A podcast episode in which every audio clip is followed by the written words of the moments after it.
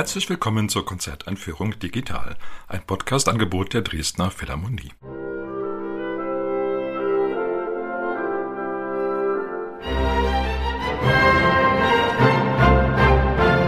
Mein Name ist Albert Breyer, ich bin Komponist und möchte Sie in die Konzerte am 5. und 6. März einführen. Auf dem Programm stehen die Sinfonietta von Alexander Zemlinski und das Lied von der Erde von Gustav Mahler. Die Dresdner Philharmonie spielt unter der Leitung von Wassili Petrenko. Die Solisten sind Ruxandra Donose, Alt und Burkhard Fritz, Tenor. Wenn man sich fragt, wie weit eigentlich Wien von China entfernt liegt, dann muss man im Fall von Gustav Mahler sagen, eigentlich ganz nah. Gustav Mahler hat für seine Komposition das Lied von der Erde chinesische Texte verwendet, natürlich in deutscher Übersetzung. Und diese chinesischen Texte fügen sich seltsam gut zu Mahlers Musiksprache. Das ist ja eigentlich nicht unbedingt selbstverständlich, diese chinesische Lyrik, die auch sehr alt ist. Mahler verwendet Texte aus der Tang-Zeit, das ist so das achte, neunte Jahrhundert. Die scheinen natürlich zunächst mal sehr weit entfernt zu sein, eine ganz andere kulturelle Welt wiederzuspiegeln. Andererseits gibt es merkwürdige Ähnlichkeiten schon im Landschaftlichen. Zum Beispiel, wenn man sich die Dolomiten anschaut in Gustav Mahlers geliebten Alpenbergen, dann findet man ganz ähnliche Gebirgsformationen auch in China, die von den dortigen Malern so wunderbar dargestellt worden sind. Und das Landschaftliche war ja immer eine große Inspiration für die Künstler. Dazu kommt, dass auch der Ablauf der Jahreszeiten in China ganz, ganz ähnlich ist wie im mittleren Europa. Da gibt's auch diese deutlich ausgeprägten Unterschiede zwischen den vier Jahreszeiten, was auch von den chinesischen Malern oft dargestellt worden ist und in Europa zum Beispiel eben auch von den Musikern. Und ein Satz in Gustav Mahlers Komposition heißt dann auch der Einsame im Herbst, wo die herbstliche Stimmung einen Ausdruck gefunden hat, der wirklich so ist, dass man denkt, genau so klingt der Herbst, genau so muss er klingen. Gustav Mahler hat seine Komposition im Untertitel Eine Symphonie genannt. Nun gibt es da so einen Mythos, dass nämlich kein Komponist es überlebt, eine neunte Symphonie geschrieben zu haben. Zumindest kein Komponist der großen Tradition des 19. Jahrhunderts. Der erste, der nach Vollendung seiner neunten Symphonie starb und eben keine zehnte mehr schrieb, war natürlich Ludwig van Beethoven. Die anderen Namen, die einem einfallen, sind Franz Schubert, Anton Bruckner, Anton Antonin Dvorak. Dieser Mythos war zu Mahlers Zeiten schon zu ziemlich gewaltigen Proportionen offenbar angewachsen und Mahler scheint davon besessen gewesen zu sein, nach seiner neunten Symphonie sterben zu müssen. Als er das Lied von der Erde begann, hatte er nun schon seine achte Sinfonie vollendet und er hat nun überlegt, wie er diesem Schicksal aus dem Wege gehen könne. Von daher ist also eine Symphonie in den Untertitel gewandert, so dass das Lied von der Erde offiziell nicht als Sinfonie gezählt wurde. Anschließend begann er seine neunte Symphonie rein orchestral und die durfte neunte Symphonie heißen, weil sie ja eigentlich die zehnte war. Aber wie immer in solchen Fällen hat es nicht funktioniert. Mahler starb wie alle anderen auch nach seiner neunten Symphonie. Von der zehnten gibt es nur Fragmente. Und das Lied von der Erde hat sich eben auch nicht eingefügt in den Kanon der neuen Symphonien von Mahler, sondern hat immer eine Sonderstellung eingenommen. Das lässt sich in gewisser Weise auch formal rechtfertigen. Diese Sinfonie ist eigentlich ein Liederzyklus. Auf diesem Gebiet hatte Mahler ja auch schon früh Erfahrungen gesammelt, etwa in den berühmten Liedern eines fahrenden Gesellen. Allerdings ist der Liederzyklus, das Lied von der Erde, wirklich ganz groß mit einem gewaltigen Orchester, sehr lang, so dass einem die Verbindung zu den romantischen Liederzyklen doch nicht so recht plausibel erscheint. Es ist eben doch auch eine richtige Sinfonie. In diesem Falle eine sechssätzige Sinfonie, wobei der letzte Satz, der Abschied, ungefähr so lang ist wie die fünf vorangehenden zusammen. Das ist eigentlich eine sehr interessante Konzeption, die, soweit ich weiß, kaum eine Parallele hat. Höchstens vielleicht darin, dass schon die Sinfonien der Romantiker ja dazu neigten, die Finalsätze immer länger, immer gewichtiger werden zu lassen. Und dieses Finale von Mahlers Lied von der Erde ist nun wirklich eins der längsten und gewichtigsten überhaupt, nicht nur durch seine zeitliche Länge, sondern auch durch den Inhalt. Es ist eben überschrieben der Abschied. Mahler hat ihr gleich zwei chinesische Gedichte von verschiedenen Dichtern kombiniert und sogar den Text auch noch mit eigenen Zusätzen versehen. Und es ist eine Komposition geworden, von der Mahler dann anschließend sagte, wenn man das hört, dann bekommt man Lust, sich umzubringen. Nun, das mag vielleicht vom Text her gerechtfertigt sein, der wirklich außerordentlich düster, außerordentlich traurig, melancholisch ist. Aber wie das so ist im Fall der Musik, wird man immer gerettet durch das Element der Schönheit. Das heißt, diese ganze Verzweiflung, diese Trauer ist gebadet in einen so wunderbar schönen Klang, dass man das mit dem sich umbringen dann doch noch ein bisschen warten lässt. Die anderen Sätze sind sehr, sehr kontrastreich. Das erste Lied, das Trinklied vom Jammer der Erde, ist sehr, sehr stürmisch. Da hat auch die Tenorstimme da einiges zu tun. Die Symphonie ist für zwei Gesangssolisten gedacht, eine Tenorstimme und eine Altstimme, wobei die Altstimme heutzutage manchmal auch von einem Bariton übernommen wird, unvergessen von Dietrich Fischer-Dieskau. Die Tenorstimme, die bewegt sich eben sehr oft in ziemlichen Höhen. Darin hat man eine Verbindung sehen wollen zur chinesischen Gesangskunst, die eben auch die hohen Männerstimmen kennt. Andererseits passt es auch sehr gut zu diesem fast expressionistischen Ausdruck dieser Sinfonie, dass nämlich dann wirklich auch die Gefühle sich dadurch äußern, dass die Stimmen in die Höhe getrieben werden, fast bis zum Geschrei im ersten Satz. Aber natürlich gibt es auch viel Platz für sehr, sehr kultivierten, schönen Gesang. Der zweite Satz ist für Altstimme, der Einsame im Herbst, durchgehend sehr ruhig, sehr melancholisch, sehr meditativ. Dann kommt der dritte Satz von der Jugend, der erste freundliche Satz, ein ganz kurzer Satz, für Tenor wieder, wo die pentatonische Tonleiter eine große Rolle spielt, die ja viele mit der chinesischen Musik assoziieren, also nur eine Fünfton-Tonleiter im Unterschied zur abendländischen Siebenton Tonleiter. Das gibt einen ganz charakteristischen Klang, vor allen Dingen, weil sich diese Tonleiter auch wunderbar fügt zu harmonischen Effekten.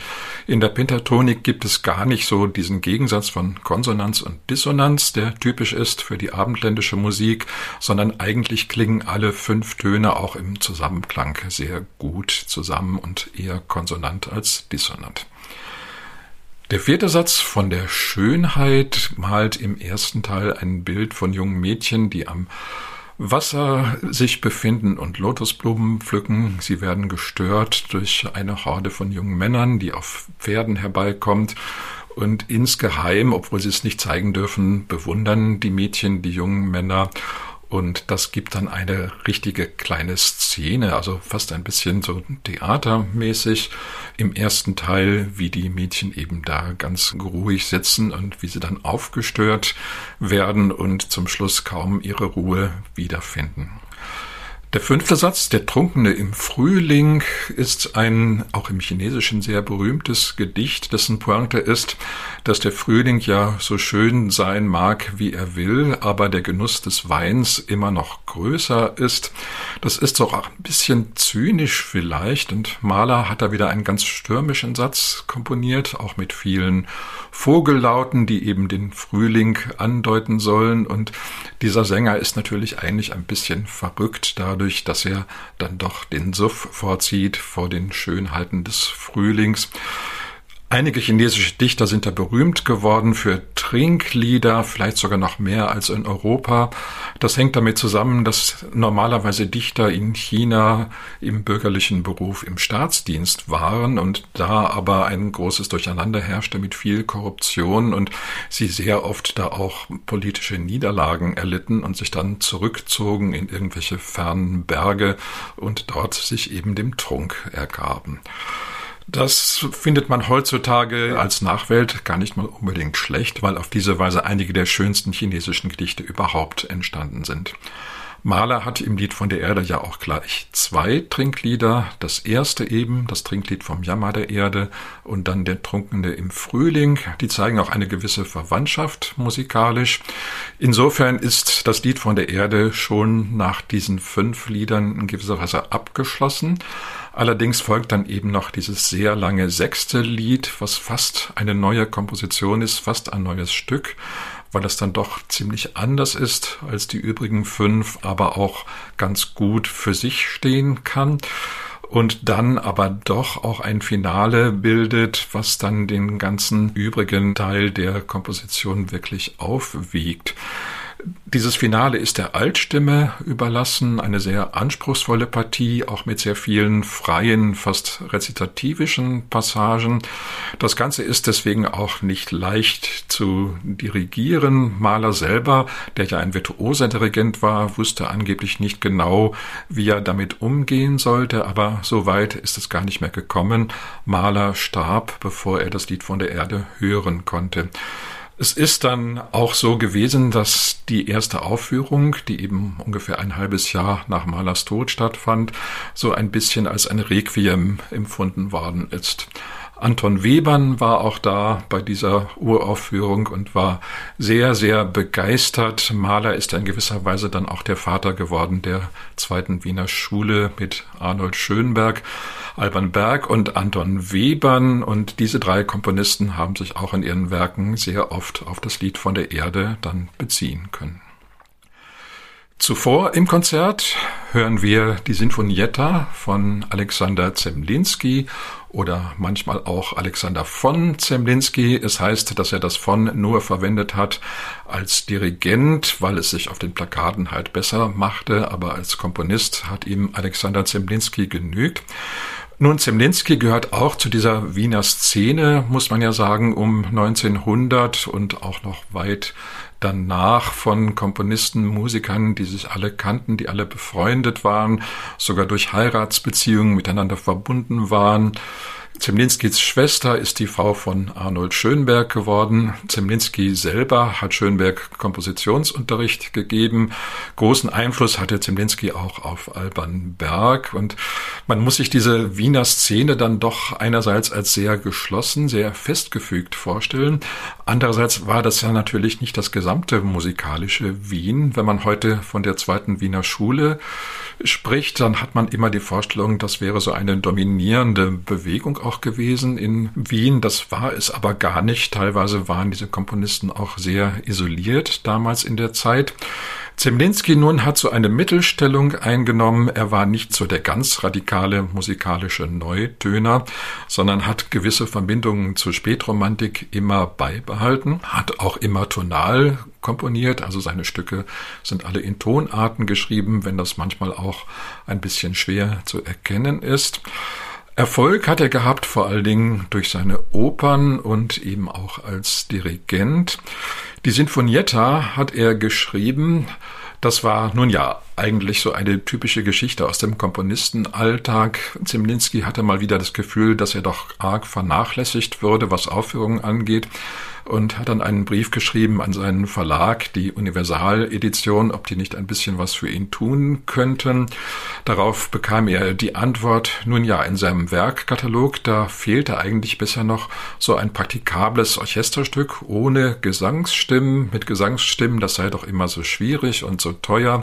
Ob er nicht mal sowas schreiben könnte, was leicht aufführbar wäre und was dann auch von vielen Orchestern vielleicht besser angenommen würde. Zemlinski hat sich dann ziemlich sofort an die Arbeit gemacht, das war 1934, und hat in relativ kurzer Zeit die Sinfonietta geschrieben, ein dreisätziges Stück, deswegen wahrscheinlich auch Sinfonietta, weil Sinfonien eben doch mindestens viersätzig zu sein hatten. Von der Dauer her, nun ja, nicht ganz kurz, aber eben doch auch überschaubar. Vom Charakter her kann man schon merken, das ist so eine ganz seltsame Mischung aus noch diesem vertrauten wienerischen Ton. Eigentlich kann man fast sagen, noch der Jahrhundertwende, auch mit Walzeranklängen sogar und dann doch dem Gefühl, dass die Zeiten sich geändert hatten. Immerhin war es 1934. Zemlinski war als Jude schon sehr, sehr aufmerksam geworden auf das, was sich da in Europa so abspielte, in Deutschland.